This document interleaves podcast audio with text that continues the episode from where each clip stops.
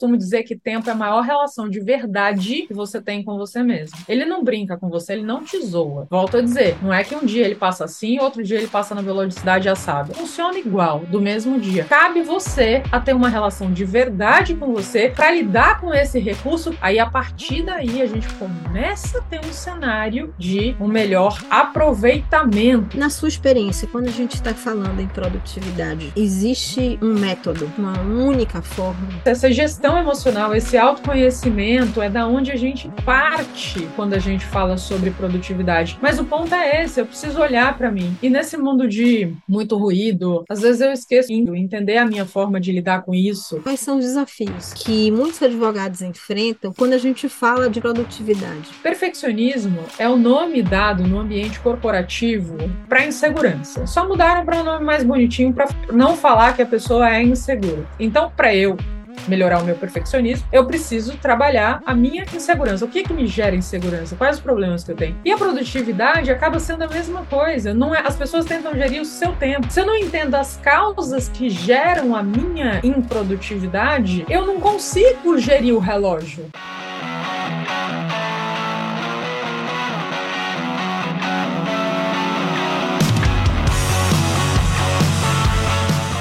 Olá, doutores! Muito bem-vindos a mais a esse episódio do DVCast. Aqui a gente está com novidade, estúdio novo, né? Pessoa não tão nova assim, a gente está aqui hoje para a gente falar de produtividade na advocacia, um tema que eu tenho certeza que impacta diretamente a vida do advogado. Aqui ao meu lado, né, a nossa colega já recorrente aqui no DVCast, né, Olívia, Maria Olívia Machado. Tudo bom, Olívia? Como é que você está? Ótimo, Dani. Obrigada aí mais uma vez pelo convite, pela confiança. Esses temas de desenvolvimento profissional, desenvolvimento de carreira, desenvolvimento de negócios também, né? São temas que eu acabo debatendo aqui com você. O último foi de chat GPT, inteligência artificial aí, que deu, né, um retorno bastante interessante à nossa conversa.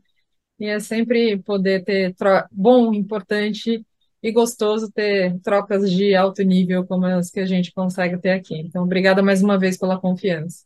Interessante que no nosso, nosso último encontro a gente já deixou a deixa, né? A gente colocou lá, olha, a gente da próxima vez que a gente se encontrar, a gente vai falar sobre produtividade. É isso aí, é um tema necessário, altamente necessário no mundo de hoje. Pode ter certeza. É, é, é, é acho que nunca, acho que não, nunca se falou tanto em produtividade. Eu tenho, se, se a gente der um Google, eu tenho certeza que nunca se falou tanto em produtividade. Cada vez mais a gente quer fazer menos com mais, quer fazer mais uhum. coisa em menos tempo, né? E é uma mágica, né, Olivia? Porque a gente só tem, no fundo, no fundo, todo mundo só tem 24 horas. Exatamente. É aprender a lidar com isso que é justamente o cerne da questão, porque, assim, o que eu vejo em relação a essas competências comportamentais e que envolvem, né, desde gestão emocional, inteligência emocional, a liderança, a gestão de tempo, tudo isso são coisas que as pessoas, eu sempre falo, hoje em dia na carreira você tem dois, dois grandes pilares. O pilar técnico, das competências técnicas e multidisciplinares que você precisa ser, ter para ser um bom advogado, e você tem o pilar comportamental, o desenvolvimento dessas competências para você realmente ser um profissional que cria uma boa reputação, para que a tua imagem né, seja bacana, seja uma pessoa bacana de se trabalhar, boa de se trabalhar, que as pessoas queiram ter ao lado e tudo mais. E as pessoas, em regra, elas acreditam que elas desenvolvem isso de uma forma empírica. Dia desses eu estava com um cliente e eu virei para ele e eu falei assim: quando você está com algum problema técnico, você não sabe alguma coisa, uma legislação nova que saiu, né, determinada coisa que você desconhecia, o que você faz? Ele, ah, vou estudar livro, vou procurar um curso para me qualificar e tudo mais. Por que não se faz a mesma coisa com as competências comportamentais? Né? Eu não estou performando bem do ponto de vista da minha produtividade, eu não estou sabendo lidar bem com isso. Por que você não procura um treinamento para te desenvolver nesse sentido? Né? Por que, que você, é se você não é um bom líder, você não procura um curso de liderança porque as pessoas não têm liderança nata? Elas podem ter pontos fortes para liderança, mas liderança nata, você tem liderança nata. Por que, que as pessoas não buscam um curso de comunicação para aperfeiçoarem a sua comunicação, a sua capacidade de passar uma mensagem que é tão importante para a advocacia, tanto do ponto de vista do técnico que você tem que levar, escrevendo e tudo mais, como do ponto de vista também oral, que você tem reuniões com clientes, sustentações orais e tudo mais, e a própria gestão de equipe que você precisa no dia a dia e tudo, fazer negociações, persuasão e por aí vai. Então, é, é esse o ponto. Eu acho que ainda há muito erro, porque esses assuntos são muito falados, mas as pessoas ainda não entenderam, assim como entenderam do ponto de vista técnico, porque isso é treinado desde a escola, que do ponto de vista técnico você tem que estudar para performar, elas não entenderam que elas precisam se desenvolver nesses temas de forma não empírica, de forma realmente mais é, com mais substância, com um conhecimento que é, pessoas que trabalhem com isso ou livros possam te trazer. Mas, em termos de produtividade, é, várias pessoas, ah, o livro eu já li, o livro X, o livro Y, o livro Z, e acaba não funcionando da forma que eu quero, né? E aí existem, acho que dentro até do, do que a gente vai conversar aqui, a gente vai acabar caindo nisso daí, do porquê que não é tão simples assim fazer funcionar só com leitura de livro, etc e tal. E bom que a gente vai tocar nesses assuntos também. Assim, eu já entrei de solo, acabei nem me apresentando. Quem é as pessoas que estão aqui novas, que chegaram agora? Olivia é coach, coach de advogados, inclusive, é mentora de carreira, é advogada, já foi presidente da, da Comissão de Coach Jurídico da AB São Paulo, já foi presidente da Comissão Nacional de Coach Jurídico da ABA, também, ou seja, ela tem, tanto na advocacia como fora da advocacia, como nessa área de desenvolvimento de carreiras, a gente está falando com expert, tá? Apresentada, eu preciso, digamos assim, voltar à questão do direito, porque direito a gente, ultimamente, principalmente, nos últimos anos, cada vez mais tem falado em, em, em produtividade. E a gente até entende, porque eh, diria que a maioria dos advogados que existem na ordem, eles são autônomos né? Acho que é a grande massa. E ali, na prática, fora que os outros escritórios também, de, tempo é dinheiro, literalmente. O tempo é dinheiro. Tempo, quanto mais você puder fazer, e, e basicamente eles estão tentando trocar isso. Essa é a equação da advocacia. Na sua experiência, quando a gente está falando em produtividade, existe um método, existe uma única forma por quê? Porque a gente acaba desembocando nessa primeira pergunta, nessa questão que você trouxe, na questão dos livros.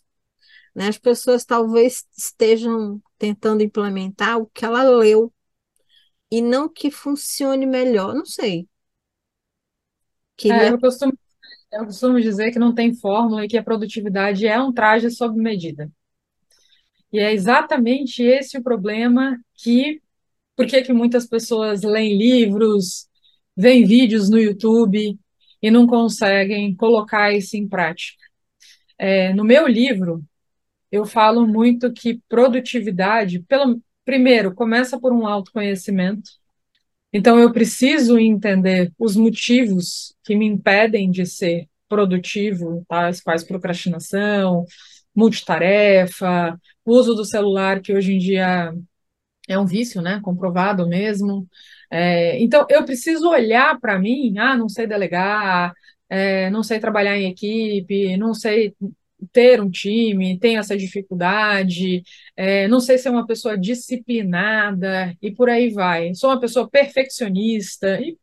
Então, tem uma série de motivos que te levam a essa dificuldade de ter uma maior produtividade. E para eu poder lidar bem, é muito importante eu considerar essa especificidade do meu caso, da minha própria rotina, colocar dentro daquilo que funciona para mim e que eu consigo cumprir, né? Porque é o que eu falo, produtividade não é não é sobre o relógio, não é sobre a hora que passa aqui. Produtividade é muito maior do que isso. Você pode ser uma pessoa, por exemplo, bastante organizada, e você pega um dia que você tem uma notícia que um ente querido seu sofreu um baita acidente, por exemplo, e está internado em estado grave no hospital. Como é que vai ser a tua produtividade nesse dia? Vai ser um lixo, provavelmente. Eu, por exemplo, esquece, eu não ia conseguir trabalhar, pelo menos eu posso falar por mim, morreu a mulher, né? Estaria preocupadíssima e, e com certeza o único lugar que eu estaria seria nesse hospital com essa pessoa buscando informação, pelo menos se eu não pudesse estar do lado, né? Mas estaria lá esperando. E então é, é isso, essa gestão emocional, esse autoconhecimento é da onde a gente parte. É o primeiro ponto da onde a gente parte quando a gente fala sobre produtividade. Então, o ponto é que assim, o que eu vejo é muita dia desses, assim, a título de curiosidade, é, umas clientes minhas vieram me dizer, ah, Olivia, eu sou, sou perfeccionista, né? E assim, ó, já, já falei em outras oportunidades, produzindo conteúdo, em outros, em eventos e tudo mais. Perfeccionismo é o nome dado no ambiente corporativo para insegurança. Só mudaram para um nome mais bonitinho para falar que a pessoa não falar que a pessoa é insegura. Então, se eu quero combater o meu perfeccionismo, por exemplo, eu não vou conseguir combater o meu perfeccionismo sem entender que a causa do perfeccionismo é a insegurança. Então, para eu melhorar o meu perfeccionismo, eu preciso trabalhar a minha insegurança. O que, que me gera insegurança? Quais os problemas que eu tenho? E a produtividade acaba sendo a mesma coisa. Não é, as pessoas tentam gerir o seu tempo, o seu próprio tempo. Se eu não entendo as causas que geram a minha improdutividade, eu não consigo gerir o relógio, esse tempo que passa. Tanto que eles falam que não, não tem gestão de tempo, você tem administração do tempo.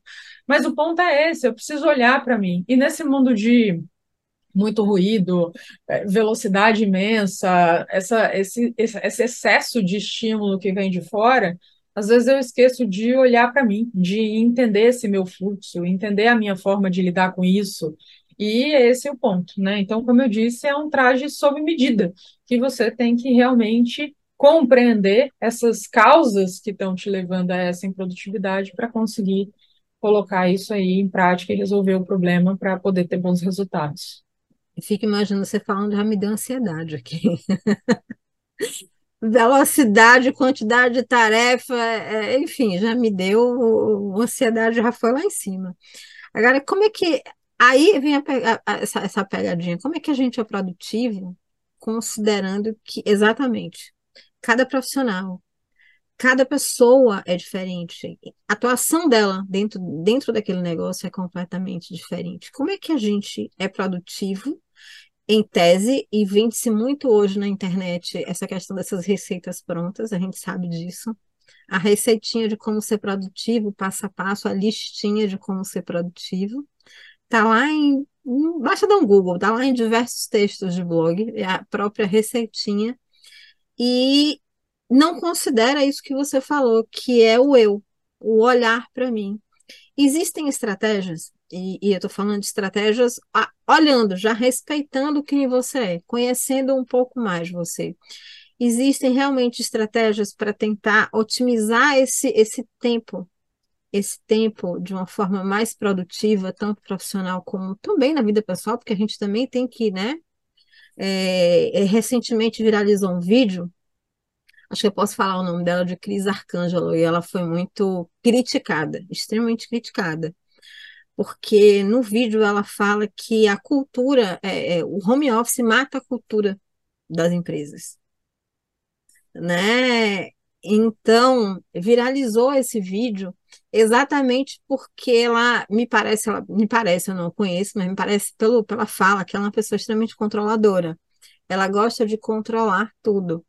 Então, por ela não ver e não ter esse controle, ela acredita que matando a cultura também mata, mata a produtividade, porque se, segundo ela falou no próprio vídeo, se as pessoas estão é, achando que vão ter mais tempo em home office para levar filho na escola. Ela que falou, não estou não tô tirando, tá? Levar filho na escola. Se, as pessoas, se a pessoa está usando esse tempo para almoçar, cozinhar, ela não está usando o tempo dela, ela está usando o tempo da empresa. Eu vou dar a, vou dar uma empurrada para você responder essa pergunta. É, assim, o primeiro ponto é que a gente precisa entender é, é aquela história, né? É, é work hard, é work smart. Então, é menos sobre quantidade, que ainda tem essa ideia, ah, vou trabalhar 10 horas. Tá bom, qual foi a qualidade do teu trabalho e a relevância do teu trabalho? Porque é, nós somos seres de narrativa, começa daí. Então, é, aquilo que eu me conto, eu, o meu o meu cérebro, o meu corpo, ele vai reagir a isso. Eu pego frequentemente com os meus clientes, Dani, essa narrativa de, nossa, eu trabalhei hoje 10 horas no dia de hoje. Né? E quando a gente vai fazer esse trabalho, justamente de produtividade, gestão de tempo e tudo mais, e a gente começa essa autoobservação que eu venho é, e eu proponho para a pessoa em cima de alguns critérios que ela precisa, né, da, como ela vai se observar. Então, vamos por alguns critérios. E ela começa a compreender que muitas vezes ela não trabalhou essas 10 horas por dia, ela trabalhou, na realidade, 5 horas. Existe até, na verdade, é, mais ou menos em 2015, eu sempre fui uma pessoa meio dos. Gosto dos números, eu gosto da estatística, gosto de física, gosto de algumas coisas, e dentro dessa observação, é, eu falava, gente, as pessoas dizem que elas trabalham oito horas por dia, eu tenho certeza que de rendimento mesmo, de trabalho aplicado, elas têm ali três horas e meia, três horas e tal, que você realmente está focado trabalhando. Porque ali era um trabalho, uma época, até mais no caso presencial, você tinha um cafezinho, você tinha um momento de parar, que muitos ficam batendo papo, vai fumar um cigarro, essas coisas que acontecem, né? E aí coloca-se uma produtividade de oito horas trabalhadas, sendo que na realidade você produziu mesmo, pesado, durante três horas. E, para minha surpresa, anos depois, se eu não me engano, foi em março de 2019 ou de 2020, saiu uma matéria da Exame exatamente com esse título. E eu falei, yes, né? Que fizeram uma pesquisa dessas oito horas trabalhadas, as pessoas realmente rendiam isso. Então, é o que eu falo, é muito mais sobre a qualidade e a relevância de você alinhar as suas tarefas com os objetivos estratégicos da sua advocacia, que muitos não têm estratégia, vão fazendo. Então, vai surgindo a demanda e a gente vai fazendo. E eu falo, a pior perda de tempo que se tem é você empregar energia, empregar tempo em algo que não serve para nada. Então, quantas vezes você desenvolve um trabalho, você se envolve numa atividade, você faz determinada coisa que aquilo ali acaba sendo descartável? Um exemplo simples. Às vezes você está numa reunião, por exemplo, e alguém te manda uma mensagem te pedindo alguma coisa urgente, e por algum motivo você não pode responder ali e tal. Você pode observar que muitas vezes esse problema se autorresolve. Né? Ou se resolve, se autorresolve porque as pessoas tomaram conta disso, ou porque perdeu a relevância aquilo que era muito importante naquele momento e tinha esse tamanho, de repente as pessoas assentaram, respiraram e falaram, não, calma, né? Isso daqui se reduziu do tamanho de uma bola de basquete para uma bola de gude. A gente não precisa dar muita, não precisa dar toda a atenção a essa questão.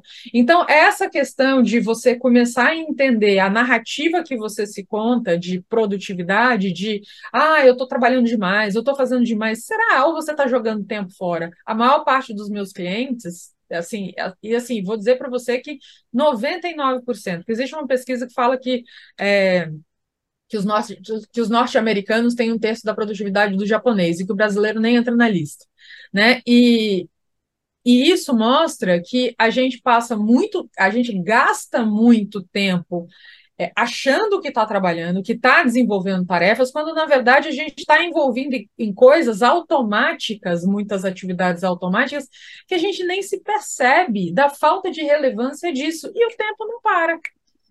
Porque desde o dia que a gente nasce, isso a gente né, tem ali uma, uma lei universal, estável, que você recebe 24 horas por dia, e você pode contar com isso no dia de amanhã e no dia seguinte, no dia seguinte. E essas horas elas não mudam a velocidade que ela passa, então não é que é hoje os segundos vão passar assim e amanhã os segundos vão passar assim. Não, tem o ritmo aqui todo dia. E a gente pode aprender a lidar com isso de uma forma verdadeira conosco, eu falo que a mente chama a mente porque ela mente para a gente. Né? E a gente precisa, de fato, colocar essa narrativa que seja real, real, genuína mesmo, não uma história, não uma fábula que a gente se conta, para a gente começar a entender o que a gente está desenvolvendo, se de fato eu estou focando mais em passar uma hora, que seja no Instagram para ver vídeo de gatinho, sem nem perceber, sem nem perceber, porque é automático, e eu me conto que eu estou trabalhando. E isso eu posso trazer mil atividades que são feitas a título de exemplo. O Instagram só veio aí, ah, mas eu não tenho Instagram. Tem outras que você perde tempo, né? Você pode ter certeza disso. Então eu preciso compreender esse cenário para começar a me contar a verdade. Enquanto eu não tiver, eu costumo dizer que tempo é a maior relação de verdade que você tem com você mesmo. Ele não brinca com você, ele não te zoa. Volto a dizer, não é que um dia ele passa assim, outro dia ele passa na velocidade assada. Funciona igual, do mesmo dia. Cabe você a ter uma relação de verdade com você para lidar com esse recurso que não está te zoando, que não está mentindo para você.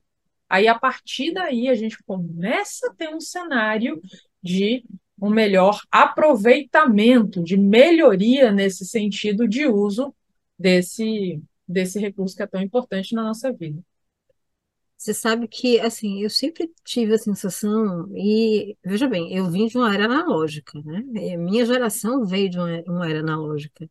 E quando eu me formei, a internet não era tão popular quanto se tornou no final dos anos 90, 2000, mais, mais precisamente.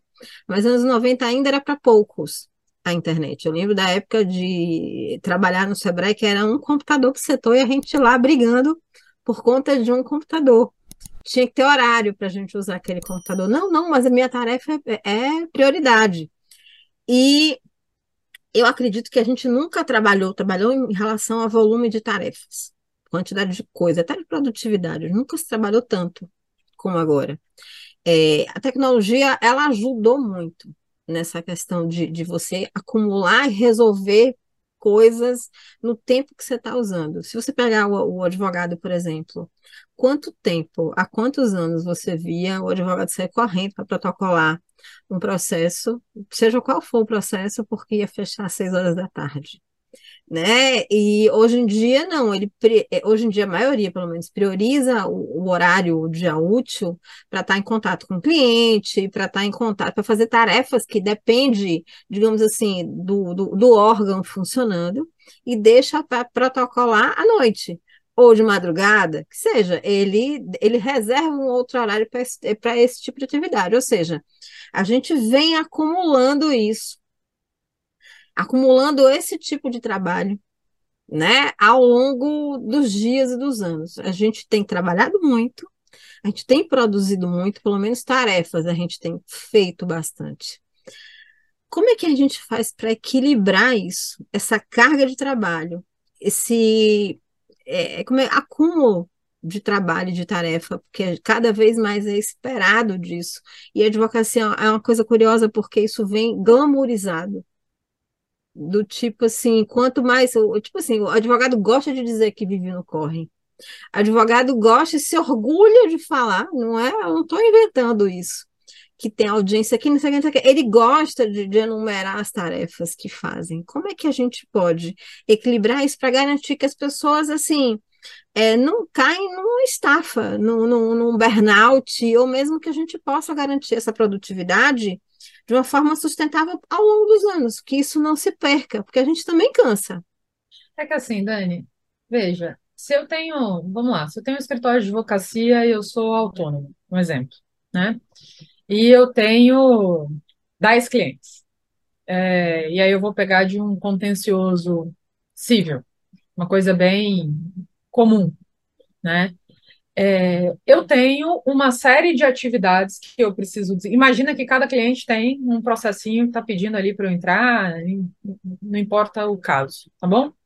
Então, ele vai ter uma série de atividades que ele precisa fazer, né? Desde pedir documento para o cliente, muitas vezes uma primeira reunião antes disso, para entender o caso, aí ele vai escrever a petição, vai ter que protocolar essa petição, babá. E se ele tem um escritório de advocacia, naturalmente, ele tem que ter um tempo para gerir esse escritório de advocacia também. Ele não pode se dedicar exclusivamente a só cuidar dos casos técnicos e não cuidar das finanças, não pensar no marketing, não pensar num relacionamento com outros clientes para que ele possa ali desenvolver outros negócios. Não, esse negócio vai ter uma sustentabilidade tendente a zero, né?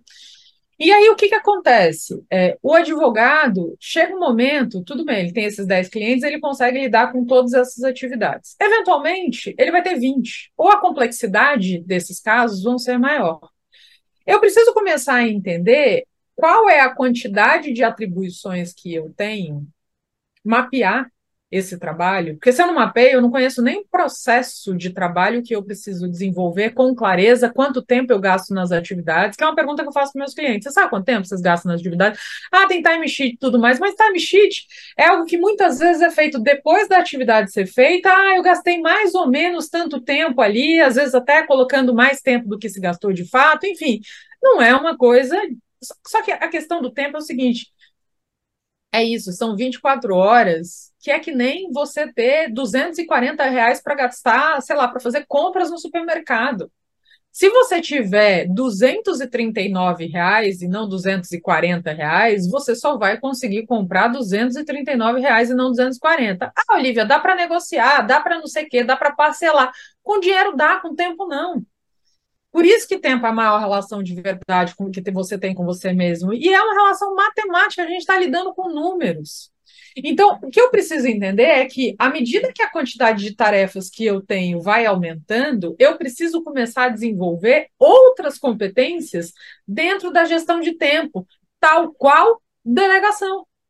Porque a ideia, a ideia de que o, a ideia de que o homem se faz só é que é uma, ou que é uma ilha não existe mais. A gente precisa das mãos se a gente quer crescer do ponto de vista jurídico, se a gente quer ter um negócio mais relevante, se a gente quer faturar mais, se a gente quer ter mais clientes. E tem muitos aqueles que ficam focados do ponto. Só que aí, quando a gente fala de delegação, a gente já não está falando mais da competência técnica do direito. A gente está falando de competência comportamental, porque a delegação envolve eu me relacionar com outras pessoas. E eu preciso treinar, eu preciso qualificar essas pessoas para desenvolver esse trabalho. Ou eu preciso, pelo menos, ter um parceiro, mas mesmo tendo parceiro, eu vou precisar passar o trabalho para essa pessoa. Que se ela não entender o contexto, ela não vai conseguir me entregar redondo. Então, essa questão da, da, da assim, eu acho que num passado muito próximo, a gente tinha a ideia de que a pessoa ser workaholic é bonito. Graças a Deus, isso está caindo por terra justamente pelos problemas de saúde mental. Você ser workaholic é igual você ser alcoholic, que é o alcoolismo. O workaholic é você ser viciado em trabalho. Isso não é uma qualidade, é um defeito. Por quê?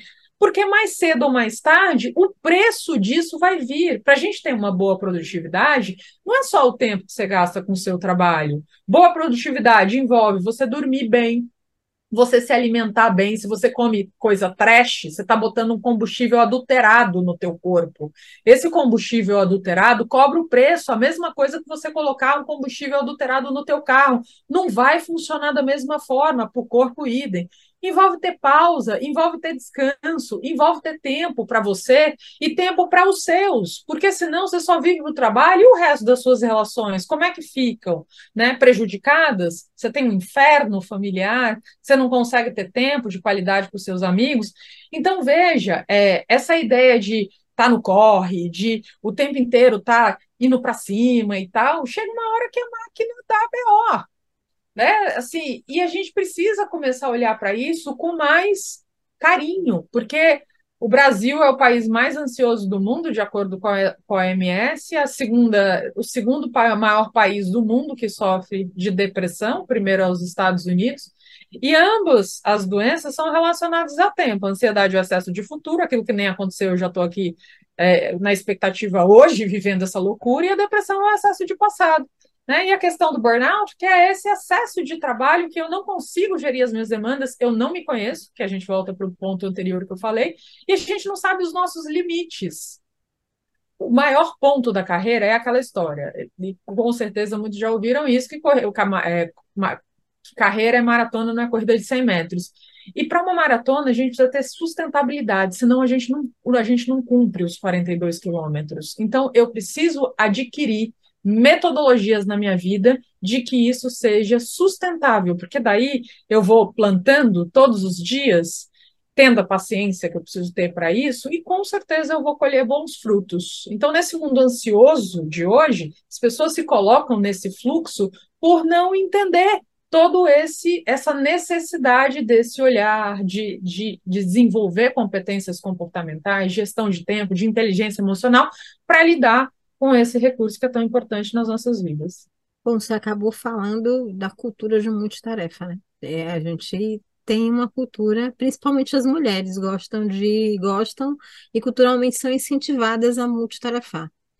é, como é que a gente lida com essa cultura de multitarefa sem, exatamente, sem comprometer essas essas indicações que você falou, tem como equalizar isso? Você pode recomendar algumas boas práticas que a gente pode fazer para tentar equilibrar esses mundos, até, é, digamos assim, principalmente essas responsabilidades, porque eu sinto que, assim, a gente assume algumas responsabilidades que a gente não sabe de fato o impacto disso na vida da gente. A gente só vai absorvendo, absorvendo, absorvendo e até que o caldo entorna. É, é isso. Se eu não sei a quantidade de tempo que eu gasto. Quer, dizer, quer ver um exemplo simples, né, de falar da multitarefa? Às vezes, uma coisa que eu peço para todos os meus clientes amassarem e jogarem na lata do lixo é lista de tarefa. Por que eu peço para jogar na lata do lixo lista de tarefa? Porque lista de tarefa é, é que nem lista de supermercado, né? É, você, é igualzinho. Você tem uma lista de supermercado, você não sabe a quantidade de dinheiro que você tem para usar no supermercado. Então, você faz uma lista maior do que a quantidade de dinheiro que você tem, você não vai comprar aquela lista. É, em relação à lista de tarefa, é a mesma coisa. Se eu boto 10 atividades para fazer na segunda-feira, eu vou trabalhar 8 horas e cada atividade leva uma hora, eu não vou cumprir as 10 tarefas. E eu preciso de tempo de pausa, eu preciso, eu vou ter que lidar com imprevistos. Nem oito eu vou conseguir cumprir, porque não vai ser exatamente o tempo, uma hora certinho eu vou conseguir cravar em cada tarefa. Então, a gente tem que ter essa visão mais holística, que a vida não é sobre, só sobre, é, sobre mim mesmo e as tarefas que eu preciso cumprir. Existe uma relação também de fora que eu preciso ter um tempo bem programado de imprevisto para poder gerir essas atividades e poder fazer com que tudo dê certo. Mas a questão da multitarefa, da forma que ela é usada no ambiente de trabalho, porque a multitarefa existe ela é um mito. A forma como ela é falada no ambiente de trabalho, ela é um mito. O que, que é multitarefar? É você desenvolver duas atividades ao mesmo tempo. É possível desenvolver duas atividades ao mesmo tempo? Não, é. Desde que uma seja automática. Então você consegue dirigir e ouvir um podcast no seu carro. Por quê? Porque você está dirigindo de forma automática. Você consegue andar, escutar música ou bater papo. Você não pensa, ai, deixa eu colocar esse pé agora, agora esse outro pé, flexionar meu quadril, joelho e tal. Não, você anda de forma automática. Então, aquelas atividades, o ponto é que o ponto daqui, a multitarefa, do ponto de vista de trabalho, acaba sendo um mito, é porque a gente não tem ninguém, nem homem, nem mulher. Por isso que essa ideia, ah, os homens é, não conseguem multitarefar, focam em uma coisa de cada vez. As mulheres conseguem multitarefar. Mentira! Nem homem nem mulher conseguem multitarefar quando a tarefa demanda foco. Se você está fazendo alguma coisa automática, aí você, essa daqui eu não preciso do meu foco, eu faço automaticamente. Então, sei lá, é, cozinhando um ovo, por exemplo né? Estou fazendo ali um ovo e estou ouvindo uma notícia que está passando atrás ali em alguma coisa que está passando na TV. Eu consigo prestar atenção na notícia? Sim. Né? Dirigir, por exemplo, que a gente faz tão automaticamente, se você pegar um Fórmula 1, por exemplo, para pilotar, que não é dirigir, é outra habilidade, você não vai conseguir escutar música. O nível de concentração, aliás, o nível de habilidades que você precisa ter ali de competência é outro. O foco tem que ser imenso. A gente está falando de alta performance e altíssima velocidade. Então, a gente não consegue ter multifoco. Então, a multitarefa, ela acaba gerando não só um cansaço, porque a gente demora um tempo para concentrar nas atividades. Quando a gente começa a concentrar, a gente multitarefa. Uma multitarefa básica que muitos fazem no dia a dia é ficar parando para pegar, meter a mãozinha no celular, quando não tem nada no celular, para ver a tela do celular. Por quê? Porque é uma breve liberação de dopamina, por isso é o vício. Mesmo que não tenha nada, essa dopamina vem da conexão que eventualmente o celular está te trazendo com as outras pessoas. Então, pode ter uma mensagem, pode ter uma coisa importante que me solta ali do tipo, nossa, fui procurado, tem alguém falando comigo, teve um like nas minhas redes sociais, qualquer coisa nesse sentido. Então, são leves liberações de dopamina ali, microdoses que você vai recebendo, por isso que vicia. Isso é multitarefa, porque eu estou aqui, de repente, focado no contrato, aí eu paro para, de repente, pegar o celular isso eu estou arrebentando o meu foco. Como é que eu lido com isso? Fazendo um blocking, bloqueando o tempo que eu tenho de trabalho para tirar todos os distratores, de repente, aquilo que pode me distrair, e focar naquela atividade que eu preciso realizar. a exceção do mundo colapsar. Então, aconteceu uma, uma interrupção por conta de uma urgência muito grande, que realmente, aí tudo bem, eu vou dar atenção a essa outra coisa. Fora isso, muito da multitarefa que a gente exerce não é necessariamente por uma interrupção do outro, é por uma interrupção própria. Eu posso pegar esses blocos de trabalho e me focar para desenvolver aquilo que eu preciso desenvolver. E a gente precisa entender que o WhatsApp, que Teams, que essas coisas que as empresas muitas vezes usam para comunicação interna e tudo, eles têm que ser tratadas. Eu tenho até um texto no LinkedIn e no meu blog também, que eu posto nos dois, falando sobre comunicação síncrona e comunicação assíncrona. Então, a comunicação síncrona é essa que a gente está desenvolvendo aqui nesse momento. A gente está uma na frente da outra, mesmo que virtualmente, conversando sobre um tema. Eu parei esse momento, separou o seu momento para a gente poder desenvolver isso. A comunicação assíncrona é quando uma pessoa te manda o WhatsApp. Se ela te manda um WhatsApp, você fica ali na função de toda vez que eu recebo um WhatsApp, eu preciso rebater isso, como se fosse uma bolinha de tênis eu não tenho gestão da minha agenda. E passa por eu saber me comunicar, me conhecer em primeiro lugar, me comunicar e realmente estabelecer algumas políticas que sejam de limites na minha vida, senão eu não consigo gerir meu tempo. Quem não tem agenda, vive a agenda dos outros. Sabe que eu vivi isso durante muitos anos é, quando eu fazia assessoria. Basicamente, quando. E, e muita gente me questionava, ah, mas aconteceu isso e isso. Eu falei, gente, eu organizo eu parto do princípio de que eu planejo e organizo as coisas que vão acontecer. Quando a coisa acontece fora do escopo, ok, beleza, a gente vai se desviar um pouco para tentar resolver o que está fora do escopo. Mas eu não posso viver em função do que as outras pessoas me pautam. Eu é o que tenho que pautar as pessoas, então eu preciso me organizar para pautar as pessoas, eu preciso planejar para para fazer isso. E a gente, estou uhum. falando de todos nós, escritório, advogado e profissional, a gente tem um recurso, recursos limitados.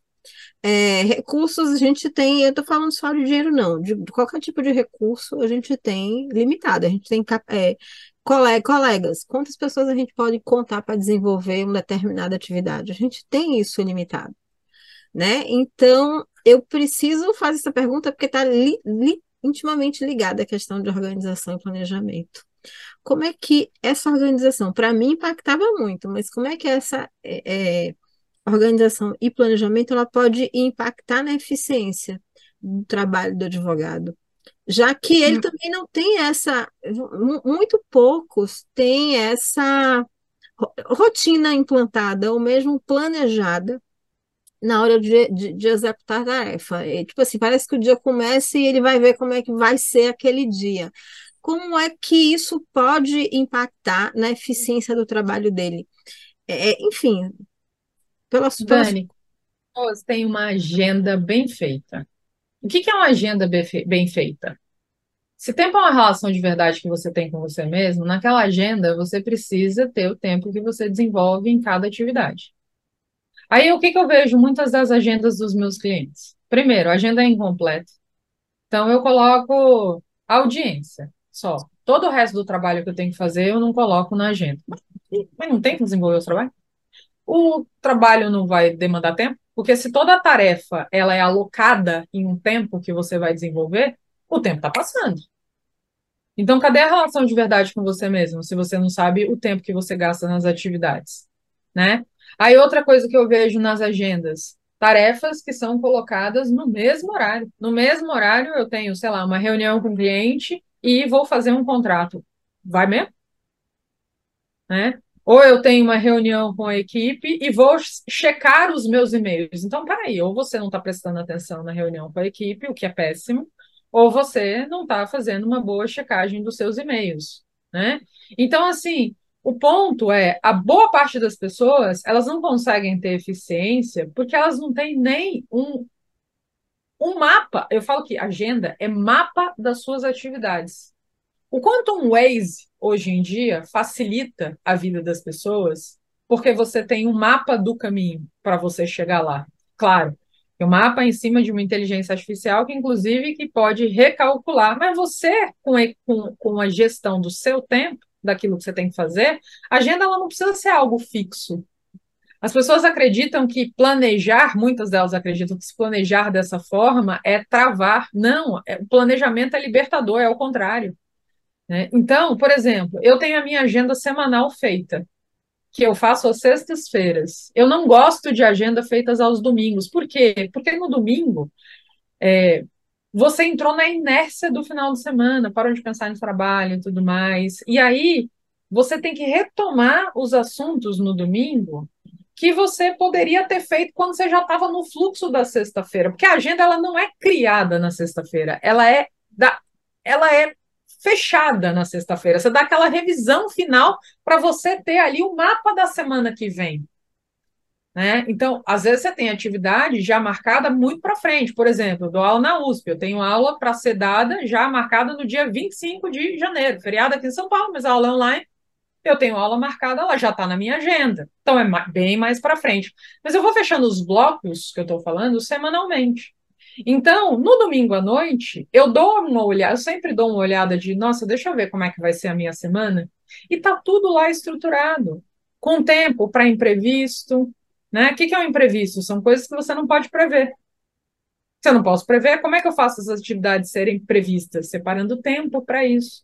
Colocando tudo que eu tenho que fazer. Não adianta eu mentir para mim, falando assim, ah, eu vou gastar meia hora de almoço e eu fiquei uma hora e meia almoçando. Perdeu o Playboy. O tempo não para porque você não colocou na tua agenda. Ele não vai falar, ah, não, fulaninho não colocou na agenda, deixa eu esperar então, tá tudo certo. Não, o tempo passou. Então, essa falta de eficiência, essa loucura, é porque a gente não sabe lidar de uma forma, volta a dizer, verdadeira, autêntica, organizada, planejada, com o próprio tempo, que contempla, sim, os imprevistos, as interrupções, tudo isso. Eu dou aulas, eu escrevo livro, eu dou mentorias, eu tenho empresa para gerir, eu tenho equipe, eu tenho uma série, produzo conteúdo todos os dias. Quem entrar nas minhas redes sociais, Instagram, LinkedIn, vai ver. Tudo isso eu faço. E eu tenho tempo para jogar beach tênis, fazer exercício, estar tá com, os, os meus, com a minha família, estar tá com os meus amigos. Eu consigo lidar com tudo isso. Por quê? É mágica? Eu, se, se eu estou falando sobre isso, eu, no mínimo, tenho que ser ética fazendo. Eu não posso falar sobre aquilo que eu não faço. E funciona. Você é uma inspiração. Estou vendo aqui você quantificar, assim, inspiração. Um dia eu chego lá, um dia eu amadureço e chego lá. Ah, já que você deu a deixa, é, é, você acredita que a adoção a essas metodologias ágeis pode ser benéfica para quem, para o escritório de advocacia, principalmente é, com relação, quando elas são aplicadas para aumentar a produtividade e eficiência das equipes e dos processos administrativos?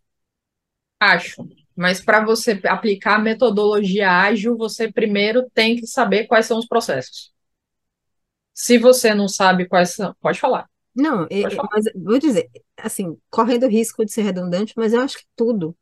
Se você não mapeia antes o, o processo, mapeia, senta, senta a bunda na cadeira, vou falar aqui, a bunda na cadeira, literalmente, e dizer assim, olha, comece desse jeito, desse jeito, desse jeito, desse jeito, e fica abismada. Vou te dar um, vou trazer um dado. Ok, não é um dado científico porque eu não tenho uma pesquisa estruturada, mas isso eu tenho dentro da minha rede de clientes. Sabe quantos clientes eu tenho que fazem mapeamento de processos, inclusive, não estou falando de administrativo, não, processo judicial, que ele entra com ação todos os dias, menos de 5%. Imagine um, uma advocacia especializada em divórcio. Ele sabe que essa advocacia, esse tipo de processo tem um rito. E ele não coloca, o advogado não coloca no papel o rito do processo que ele entra todos os dias. Ou seja, ele não conhece de fato o processo. Exato. Não está então, sistematizado. É, Dani, tem gente que acha que muitos advogados, e eu tenho clientes, eu estou falando que eu tenho clientes nessa situação, que acha que a parte de gestão é perda de tempo. E se eu entendo que a parte de gestão, que é algo fundamental na minha vida, porque eu posso ter a gestão do meu business, eu posso ter a gestão de uma equipe, eu posso ter a gestão da minha vida, da minha carreira alguma gestão eu preciso ter. E se gestão for tido como algo chato, ah, eu sou advogado, imagina, eu tenho que ler a lei e entrar com o processo. Se eu não implantar, se eu não, ter, não, não tiver essa mudança de mentalidade, eu estou dando tiro no meu pé. Porque eu volto a dizer, a necessidade da atividade está lá, que vai facilitar a tua vida, se você fizer. Né? É tão simples quanto uma mudança, por exemplo, dentro de casa. Você chega com um monte de caixa, por exemplo. O que, que você faz? Você vai organizar aquilo ali. Você vai colocar as coisas nos lugares que elas precisam estar. Você não vai colocar os pratos da cozinha no seu banheiro. Normalmente não, né? Pelo menos. Você bota na cozinha, você bota as coisas de banheiro no banheiro, você bota as coisas de quarto no quarto, para ajudar. Você pode ter ali um roupeiro que você vai colocar é, toalhas, roupa de cama, por aí vai. Quando você estabelece essa organização, você vai viver melhor. E aí você vai começar a estabelecer alguns processinhos dentro da tua casa de funcionamento. A gente precisa isso também no business. Você falou aí quanto, é, da, da, questão dos processos e tudo mais que não tem. Quantos advogados, por exemplo, ainda mais aqueles individuais, que tem uma separação da, do financeiro do, do seu financeiro do financeiro do escritório? É tudo junto misturado, é uma bagunça. Você entendeu? E aí, se eu não tenho essa gestão, se eu não tenho controles, fica difícil. Então, veja, as metodologias ágeis, elas funcionam muito. Muito. Agora, para isso, eu preciso ter essa noção dos processos. Quem, a minha equipe precisa estar bem posicionada, entendimento das atividades, dos cargos, das responsabilidades de cada um. Tudo isso faz com que a gente aumente a transparência, você melhore os processos, melhore a entrega dos resultados, melhore a tua vida, funciona muito mais. Você está por dentro do que está acontecendo, está caindo mundo aqui em São Paulo agora. Você está por dentro do que está acontecendo e a coisa de fato caminha. Agora, não adianta eu tentar enfiar um Kanban, por exemplo, uma metodologia ágil, no meu dia a dia, ou um Scrum, se eu não tenho o beabá. Sim, na vida a gente não, não pula etapa. Você não, você não colhe maçã se você não tiver plantado e a macieira subir. Então, existem é, um passo a passo para você poder chegar lá. Mas eu tenho clientes que implantam metodologias ágeis, que a gente conseguiu chegar lá, estruturar isso, e aí o funcionamento, a coisa vira assim um negócio azeitado, uma engrenagem linda. A gente pavimentou caminho para esse momento, para a gente falar de tecnologia, tá? Porque a gente veio falando de, de produtividade, lógico, tudo é produtividade. A gente, mas aos poucos a gente vem falando de gestão, de organização, para a gente chegar no cume, porque é algo que a gente não vive mais sem que é tecnologia. Todo mundo tem algum tipo de tecnologia, né? O advogado não vive sem o celular e dentro dele tem diversos aplicativos. Tem o do, tem do, da assinatura do contrato, tem o do scanner, tem diversos aplicativos, tudo isso é tecnologia. Como é que essas ferramentas elas têm impactado a produtividade nesse campo jurídico? É, e, e assim, você até falou, já citou algumas, mas assim, que ferramentas elas são essenciais para acelerar o advogado hoje em dia? É que assim, ó, é, eu gosto muito dessa área de tecnologia né? Por isso que eu introduzi e, a pergunta aqui.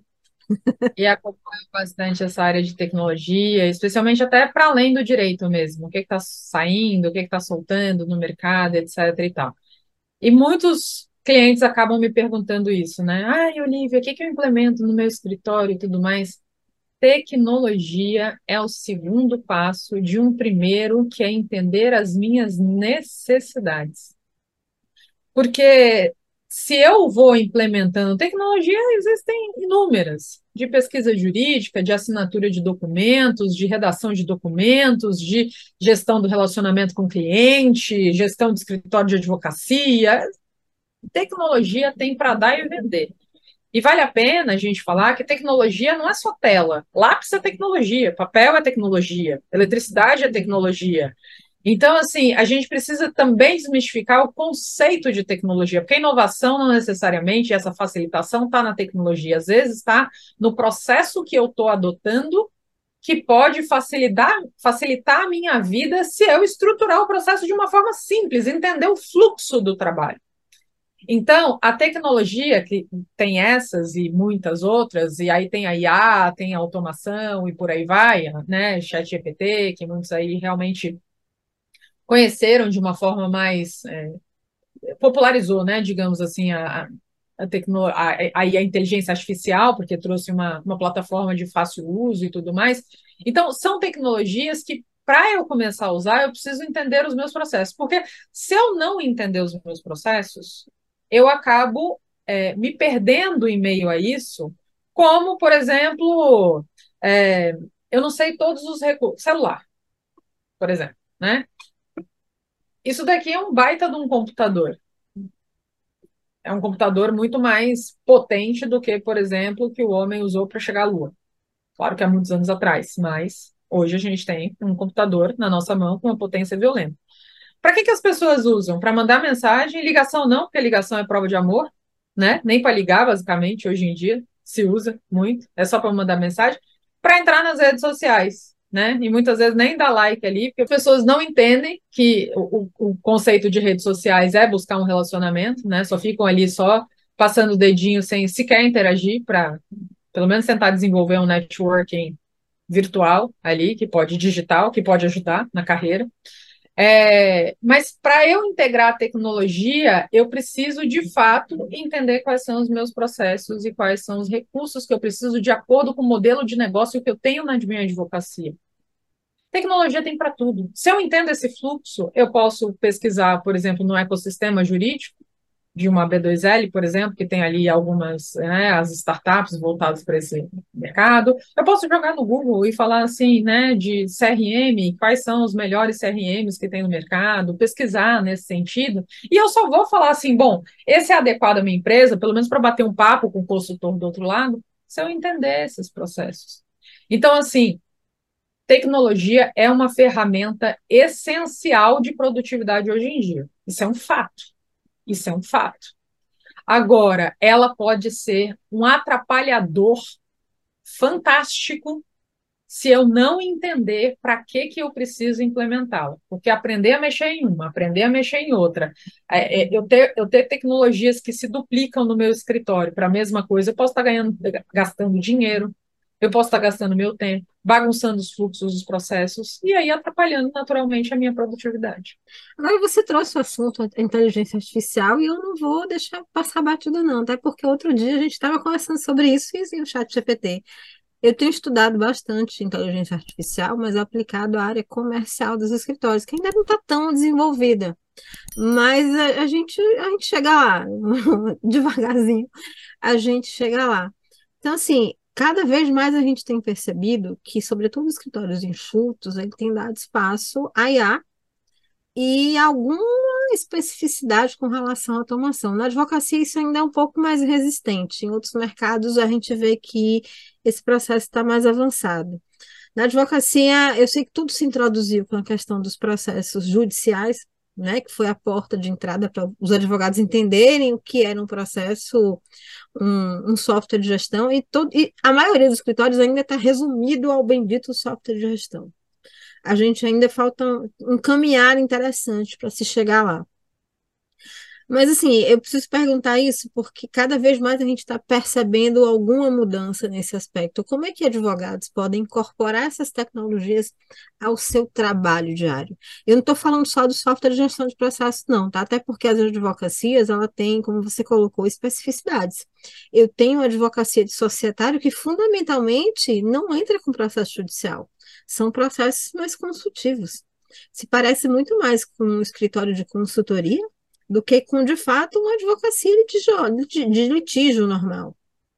Então, assim, cada advocacia tem seu, seu formato, seu modelo de negócio.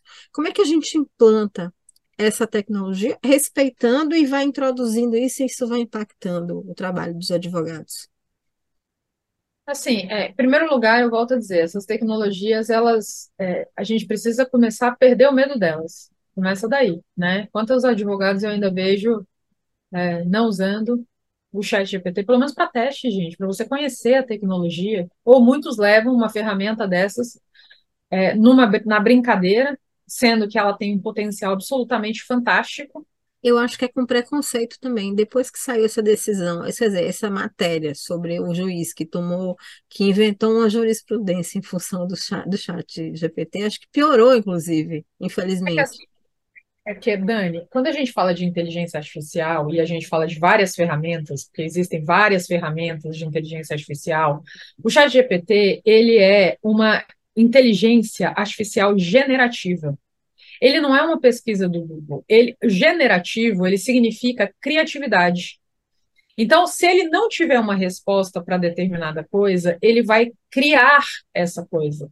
Se eu não entendo o que é a ferramenta, eu vou culpar a ferramenta pela minha ignorância. O problema é esse.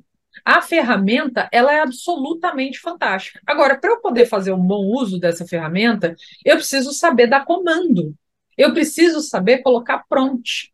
Por exemplo, uma das coisas que são faladas hoje em dia é a questão da empatia digital que passou, que está começando a acontecer justamente depois do chat GPT. Por quê? Porque ele não tem uma base, muitas vezes, do que está acontecendo que você está pedindo para ele. Então, você precisa explicar como se você, eventualmente, estivesse explicando para uma criança de cinco anos, não é isso, mas explicar de uma forma mais minuciosa para ele entender o contexto, para ele te dar o resultado.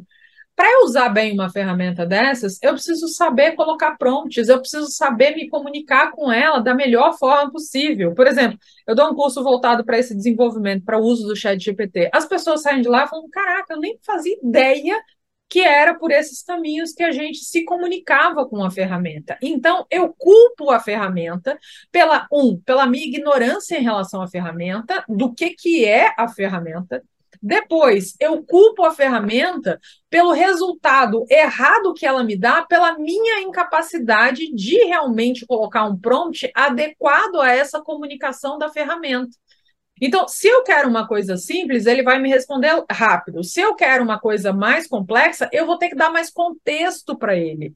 Eu vou precisar falar aquilo que eu quero de uma forma mais minuciosa. E aí, quando a gente fala de produtividade, a gente precisa entender o seguinte: é, o próprio chat GPT.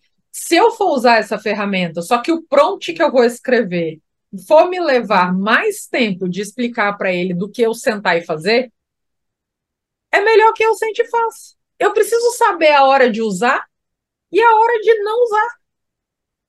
Então, assim, essas ferramentas elas estão aí, só que o grande problema é que a gente começa a julgar como assim, aconteceu nos Estados Unidos que o advogado foi lá e pegou também a jurisprudência errada, colocou lá no, no processo, né, na, na petição e tudo mais. Aí veio o juiz e desceu a marreta e deu uma multa de 5 mil dólares para o advogado. E falou claramente na sentença: olha, a multa não está sendo porque você é, usou o chat GPT, a multa está sendo porque você não conferiu a informação, usou errado. Usar, né? Exato. E colocou ali sem conferir. Ou seja, o nome disso é irresponsabilidade. Então, negligência. Eu não posso fazer isso. Eu tenho, se eu não sei a informação, se eu não tenho certeza, eu tenho obrigação de checar. Porque aí colocam essas ferramentas que são fantásticas como algozes, só que aí eu pergunto muito simples. Se você faz uma pesquisa no Google, tá? Então imagina que você está ali fazendo um processo e tudo mais, você faz uma pesquisa no Google, sai uma jurisprudência de um mas assim, que você não conhecia, fantástica, mas assim, perfeita, redonda para o seu caso. Só que essa jurisprudência está num site que você acha um tanto quanto estranho. Você fala, né, o que, que você faz? Você vai pesquisar no, a referência dessa jurisprudência, vai nos tribunais, vê se realmente faz sentido naquele tribunal, eventualmente, que ali está falando que é aquela jurisprudência e tudo mais, para colocar. Porque o chat GPT, a, a martelada é maior a pancada é maior, o julgamento é maior por, pelo preconceito, como você falou, né? E além disso, a questão de jurimetria, que está sendo usada aí, de inteligência artificial também, essa parte de dados, que a gente pode começar a mapear dados no escritório a partir do momento que eu começo a separar, qualificar esses dados, eu consigo instrumentalizar isso, estruturas de machine learning para aprender e, me, e ajudar a montar é, uma tomada de decisão. mesmo, estratégias para tomada de decisão. Para uma assim, tomada de decisão mais qualificada, exatamente. Porque os dados, então, é, os dados, a questão de é a inteligência do escritório. Se a gente não investe nisso, a gente perde, inclusive, competitividade, eficiência, não só produtividade, a gente perde o timing de agir. Agora, poxa, Olivia, eu ainda estou no, no módulo 1, e você está me falando já de dados lá na frente. Isso a gente vai nessa estruturação passo a passo desse caminhar, estabelecimento desses processos, para chegar a um ponto que a estrutura realmente esteja funcionando de uma forma bastante alinhada e, e, e, azeitada, as engrenagens estão azeitadas para os melhores resultados. Aqueles que não estão fazendo isso, com certeza estão ficando para trás. Legal. Olha só, a gente está num, num, setor, é bom a gente lembrar, né? Numa área, no mercado, que alguns, tipo assim, alguns são extremamente entusiastas com relação à tecnologia, embora a gente perceba que a, não avançou, mas não avançou tanto. Assim, quando a gente compara isso, tem eh, como parâmetro outros mercados que não a advocacia. Por outro lado, ele ainda se, ele, alguns ainda tendem a se fechar numa bolha de conservadorismo e tentar preservar, é, é, digamos assim, antigos hábitos, antigos é, hábitos e antigos costumes, né? E por outro lado, a gente já falou sobre isso, o mundo está aí, o mundo está girando, né? A gente está em conexão com todo, com todo mundo, com todo o tempo. É, advocacia, cliente advogado, sócio de escritório, é, colaborador, que nem sempre é da área jurídica, a gente está impactando outras pessoas o tempo todo. Eu estava ouvindo, agora recentemente, estava mexendo no Instagram, estava olhando Reels, e uma cliente minha estava postando um vídeo que ela estava estava convidando as pessoas para uma conferência sobre advocacia, é uma conferência da advocacia estadual, mas se eu não me engano, para advocacia negra né, que ia acontecer aqui em Salvador. E isso despertou interesse não só da comunidade do direito, porque a quantidade de comentários do tipo assim, e quem não é advogado pode ir, é muito grande, ou seja, a gente está em interação e está impactando com outros atores dessa sociedade também, né? A gente está cada vez mais abrindo, mesmo sem querer, a gente está abrindo os tentáculos para penetrar nesses atores também. Como é que os profissionais do direito eles podem efetivamente gerenciar melhor essa comunicação para além do direito? Porque a gente sempre soube que internamente os advogados sempre, assim, sempre conseguiram é, interagir e impactar melhor os colegas mas ainda grande parte é muito incompetente. Desculpa falar isso quando a gente fala do cidadão comum, da sociedade. É muito mais difícil para o advogado chegar na ponta do que chegar no colega. Parece que o, o juridiquês, a linguagem técnica, ela se encontra. É, como é que a gente pode fazer, como é que a gente pode gerenciar essa comunicação para que a gente também tenha uma melhoria de produtividade e de entendimento? Aqui, porque a comunicação também prevê essa questão de entendimento. Como é que advogados podem usar essa, essas ferramentas ou esse mundo conectado para se comunicar melhor para além da advocacia?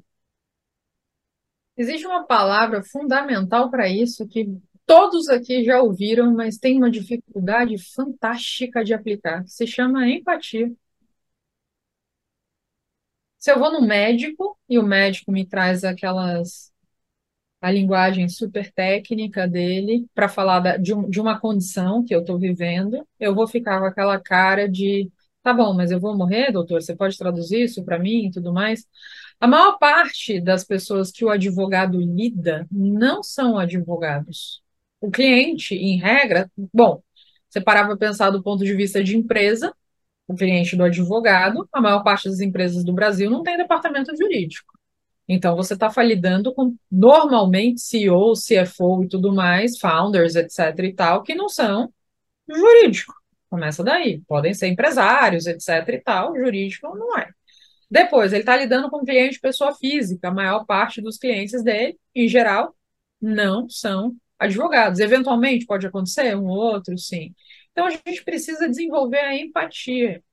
E, claro, eu tenho que ter políticas claras, volto a dizer, existe. Eh, eu preciso ter gerenciamento da minha vida, da minha equipe ou do meu escritório. Vai depender do nível que você está na sua carreira, qual que é o seu cargo. Dentro disso, eu preciso ter políticas claras de comunicação com os meus clientes, de comunicação com os meus parceiros. Quantos desses fazem organizações manuais, por exemplo, de falar ou numa mesma, numa primeira reunião com o cliente, falar, olha, vai funcionar assim, a gente vai usar e-mail para isso, a gente vai usar o WhatsApp para isso, naturalmente adaptando as soluções dele a uma eficiência dele, mas também a necessidade daquele cliente, como funciona melhor para aquele público-alvo que ele tem. Então, se eu não mapeio isso, eu vou, como geralmente tudo é feito, eu vou de acordo com o fluxo, da forma que a coisa toca, da forma que a coisa anda, eu não consigo ter essa gestão, o que impacta naturalmente na minha produtividade, na minha eficiência, na minha comunicação com os outros. Então, por exemplo, na minha primeira reunião com os meus clientes, eu passo para eles como funcionam as regrinhas do jogo. Dani, eu não tenho problema.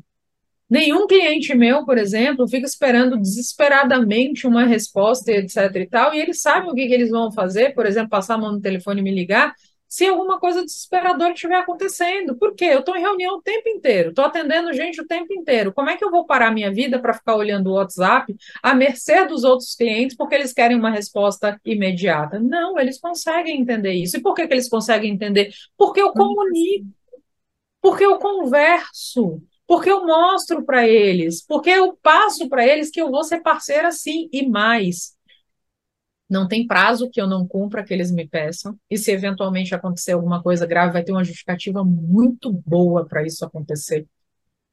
E eu, então eu não, eu não desonro a minha palavra, o meu comprometimento, isso gera confiança, o que muda, e muda a experiência. E outra, o cliente me pediu alguma coisa, ah, esqueci, não vi porque eu esqueci. Não, não tenho eu esqueci, eu anoto, eu não vou esquecer. Não é porque eu tenho uma cabeça que eu botei já neura, o chip do, do Elon Musk, da Neuralink, nada disso, ou que eu sou gênia ou qualquer coisa. Não, é processo. É tão simples quanto você não ter preguiça de tomar nota, de se organizar. Dá para fazer? Dá. Agora que isso muda completamente a experiência do cliente, que isso muda completamente a percepção que ele tem de você, que isso muda completamente a força da confiança que se desenvolve nessa relação. E se a gente fala de prestação de serviço, a base da prestação de serviço é a confiança. Então, os impactos são fantásticos. Agora, tem gente que não está afim de fazer, que acha que isso é trabalhoso demais, que isso engessa, que isso é chato, que ser advogado, eu fui formar em direito, não é para isso, mas isso faz parte da vida de qualquer profissional de qualquer área. É uma, é uma matéria, a gestão, a organização, a produtividade, é uma matéria transversal que vai afetar todas as áreas. Ou a gente tem consciência disso e se ajuda na vida, ou a gente vai colher o preço daquilo que a gente, né, do, do que a gente está deixando de fazer. Então, são escolhas. Vou falar de algo que a gente, você entende bastante, que é educação, você enquanto professor e de desenvolvimento pessoal.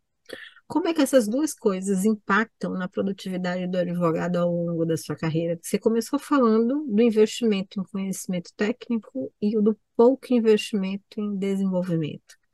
Mas, de fato, como é que isso pode ajudar o advogado nessa etapa, para que ele tenha, no mínimo, uma visão mais aguçada do futuro? No mínimo. Assim, é, a educação contínua hoje em dia é uma necessidade absoluta, né? É, se a gente não está expandindo, a gente está encolhendo. Com a, hoje a gente tem uma infopandemia, né? Depois, especialmente da pandemia, a gente passou mais ainda a ter uma infopandemia, que é uma quantidade de informações fantásticas tendo aí coisas sendo produzidas, tecnologias sendo desenvolvidas, novos métodos, etc. e tal. Então, se a gente não está atualizado com essas tendências jurídicas, com as novas tecnologias, a gente acaba sendo impactado na qualidade, na eficiência do nosso serviço, com uma dificuldade maior de otimizar os nossos processos, as nossas abordagens. Então, assim, eu gostar, eu aprender a gostar de estudar é algo que é fundamental. Por isso que, assim, quando as pessoas me perguntam, Olivia, eu escolho uma área que dá dinheiro ou a área que eu mais gosto? Sem sombra de dúvida, a área que você mais gosta. Porque se a área que você mais gosta... Veja, existem inúmeras áreas do direito que você pode ter retorno financeiro. Se você trabalha com algo que você não gosta, você não vai ter saco de estudar, de querer se qualificar. Quando você gosta daquela área, você vai ter muito mais prazer em fazer isso. E, naturalmente, você vai colher os resultados disso, porque conhecimento é repertório, você vai formando, vai botando tijolinho, tijolinho, tijolinho. Quando você vê, você tem uma, um castelo lindo, construído de uma quantidade de conhecimento fantástica, multidisciplinar, porque os mercados se conectam hoje em dia, você não pode só olhar para o direito e esquecer do resto.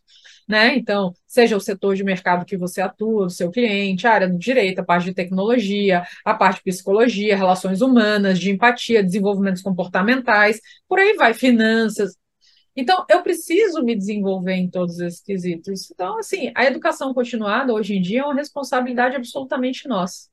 Antes a gente tinha uma dificuldade que tinha aqui nos livros, nas bibliotecas, ou ir até as livrarias comprar. Hoje em dia, é uma questão de você perder menos tempo, ou melhor, jogar menos tempo fora, consumindo coisas ruins ou tóxicas, porque existe também hoje a intoxicação, que é você se intoxicar de é, criança morre, não sei quem lá é estuprado, papapá, papapá. Cara, você vai perdendo energia nesse sentido. E isso não te leva a lugar nenhum. E começar a consumir conteúdo de qualidade. Porque assim como a comida que eu falei no início, né, que é combustível adulterado, se você come mal, e você acaba sendo afetado na produtividade, cansaço, sem energia, sem disposição nesse sentido, o conteúdo que você consome também. Se o conteúdo for porco que você está consumindo, se for um conteúdo ruim, se for um conteúdo vazio, superficial, você está se alimentando disso. Eu não estou falando dos vídeos de bichinhos, tá? Porque, assim, tem a hora de você dar um... Né? E assistir um vídeo de bichinho e se divertir. Gente, tem a hora para tudo. Esse é o ponto. Agora, cabe você fazer uma boa gestão para a hora certa, da diversão, da zoação, e a hora de se qualificar, de estudar, de, de melhorar, de estar tá acompanhando o que está acontecendo. E um bom detox não faz mal a ninguém, né? Um detox. Não faz mal. Pode, pode, pode ser o suco de couve com agrião, com gengibre, brincadeira. É um bom detox de informação, de filtro, eu acho que não faz mal para ninguém, muito pelo contrário. Saber que os algoritmos, eles vão te entregar aquilo que você mais consome. Eu, quando eu começo a, de repente, entrar na minha timeline, começa a entregar coisa tóxica demais, eu vou lá, paro de seguir aquele perfil, falo, não, não quero ver mais desse conteúdo. O algoritmo, ele quer te prender ali. Você dá o tom. Mas você tem que fazer isso intencionalmente. Pois é, não pode ser vítima do algoritmo, tem que ser mais proativa nessa questão. Olivia, a gente está quase chegando no final. Eu vou te pedir que você compartilhe redes suas redes sociais, para as pessoas seguirem, conhecerem mais do seu trabalho, mas também quero te, que a gente quer finalizar com uma pergunta legal. Que assim, quais são, na sua experiência, tá? Quais são os desafios que, específicos que muitos advogados enfrentam, principalmente os autônomos, na, quando a gente fala de produtividade? Quais os desafios e como é que eles podem superá-los. Eu acho que você já começou dando a dica, mas é, é bom a gente sempre tocar nesse assunto, porque conhecimento e repeteco nunca é demais, né? É, o ponto é assim, o, o, advogado autônomo ele tem que desenvolver muitas atividades, então ele precisa realmente se organizar de uma forma mais ampla, de uma forma todos nós precisamos. Mas ele precisa um pouco mais se ele quer fazer a carreira do direito dele frutificar, crescer, manter uma reputação no mercado, ser bem visto pelos clientes e tudo mais. E aí ele pode, né, dentro de algumas tarefas administrativas e tudo mais, buscar uma automação, coisas desse tipo. Em outros casos, utilizar uma rede de apoio profissional, por exemplo, um contador, uma questão de marketing, que pode ajudar ele em algumas coisas e tal.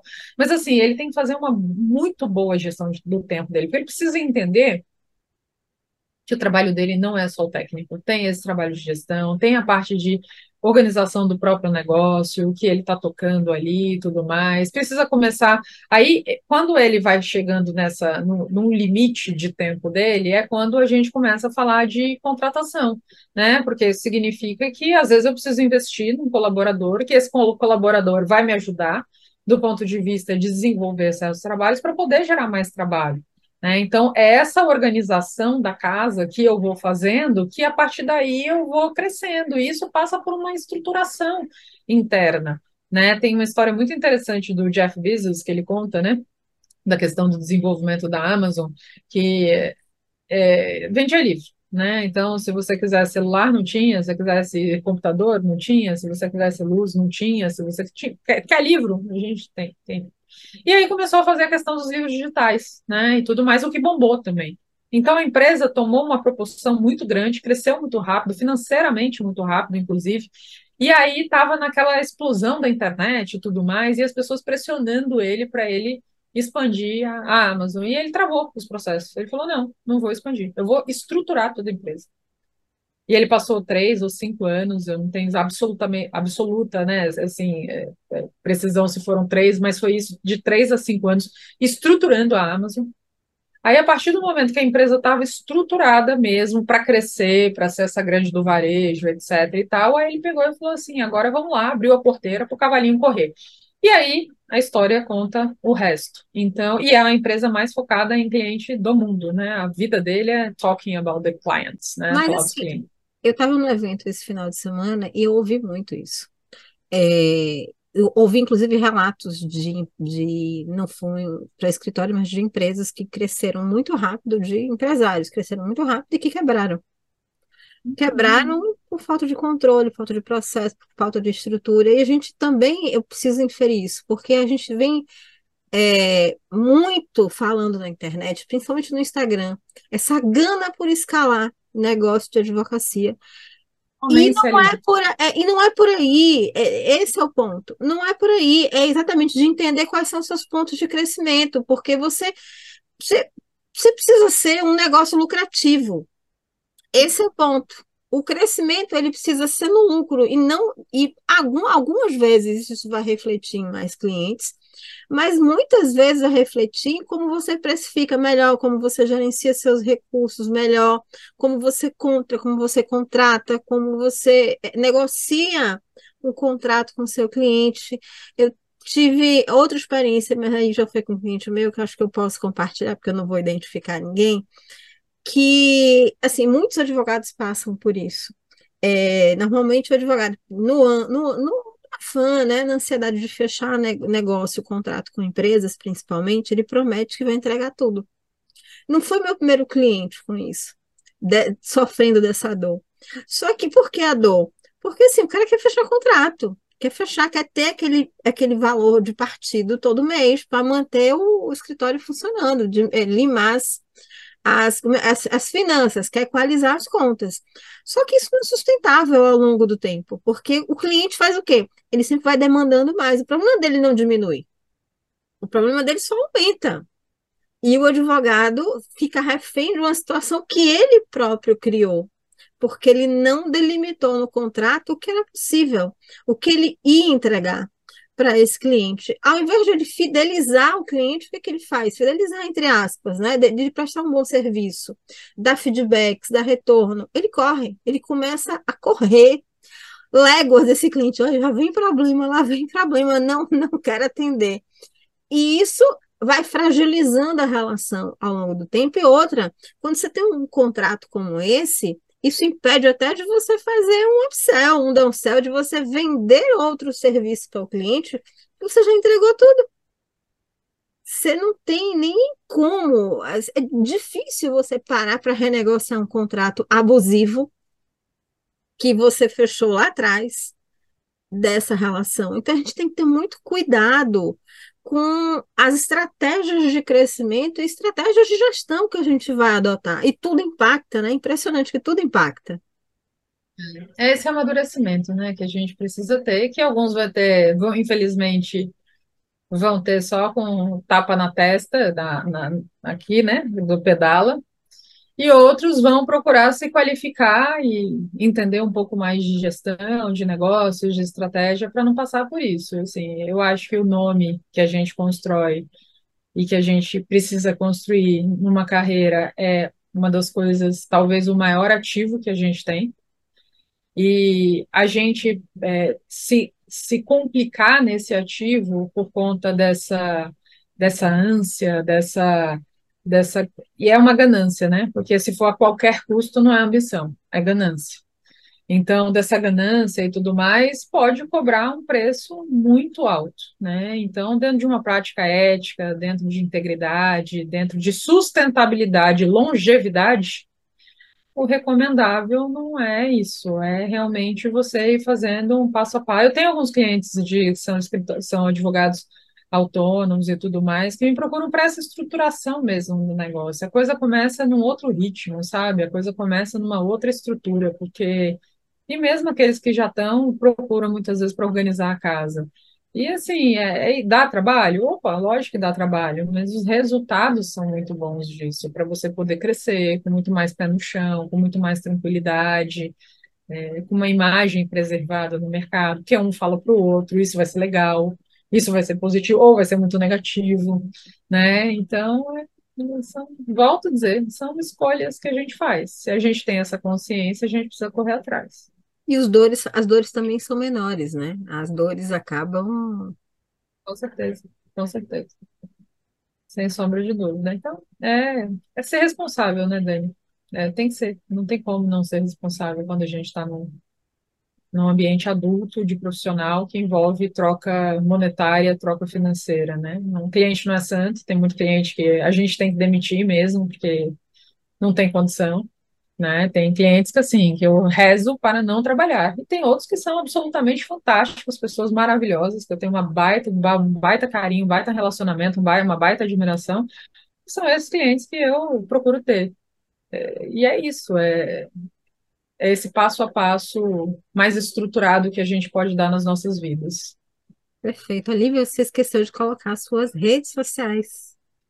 Ah, é verdade. O meu Instagram é arroba MO, né, de Maria Olívia, MO Machado. Meu site é www.mariaoliviamachado.com.br e o meu LinkedIn, Maria Olívia Machado. Assim, nessa, nessas tem, tem, tem, tem tudo. Tem YouTube, tem... Mas chegando lá, você encontra, assim, né, tudo... Maria Olívia Machado digitando encontra. É, é tão simples quanto isso, eu facinho de só colocar meu nome que tá lá. Olivia, mais uma vez, muito obrigada pela sua disponibilidade. Foi uma honra, um prazer enorme ter você aqui com a gente. Mais uma vez na Nevercast. A gente está sempre abusando. Prazer foi todo meu, é sempre uma alegria. Mais do que tudo, a gente não só está aqui gravando, a gente troca muita ideia, né? Somos aí amigas e é um prazer aí poder trocar e levar esse conteúdo que o objetivo é edificar mesmo, assim, abrir a cabeça, mudar a mentalidade, fazer enxergar de uma outra forma, e você também que dedica seu tempo aí para oferecer tanto conteúdo de qualidade, né, em prol da, do crescimento da advocacia. Então, parabéns aí pelo seu empenho, pelo seu trabalho. Esse podcast já está no ar aí há anos, episódios e mais episódios e mais episódios, uma constância que mostra aí não só a seriedade, como também a generosidade de, de levar um conhecimento gratuito para o crescimento desse mercado. Então, parabéns pelo seu trabalho e obrigado por me dar a honra de estar aqui. Eu que agradeço mais uma vez. Parabéns pelo seu trabalho, muito conhecimento, muita, muita coisa para agregar para a comunidade jurídica. Além de eu agradecer, eu preciso também agradecer com os, os digamos assim, os fãs da DVCast que estão com a gente até aqui, esse momento, já, tá, já passa mais de uma hora de gravação. Então, assim, quem chegou até aqui, ó, tá de parabéns. Eu quero agradecer a vocês e dizer que o DVCast vai ao ar sempre aos sábados, às 15h45 da tarde. E às segundas-feiras, a partir das seis e meia da manhã, ele está disponível em vídeo no Spotify e nos principais agregadores de podcast. Doutores, Olivia, a gente se vê no próximo episódio da DVCast. Abraço grande e até lá. Tchau para vocês.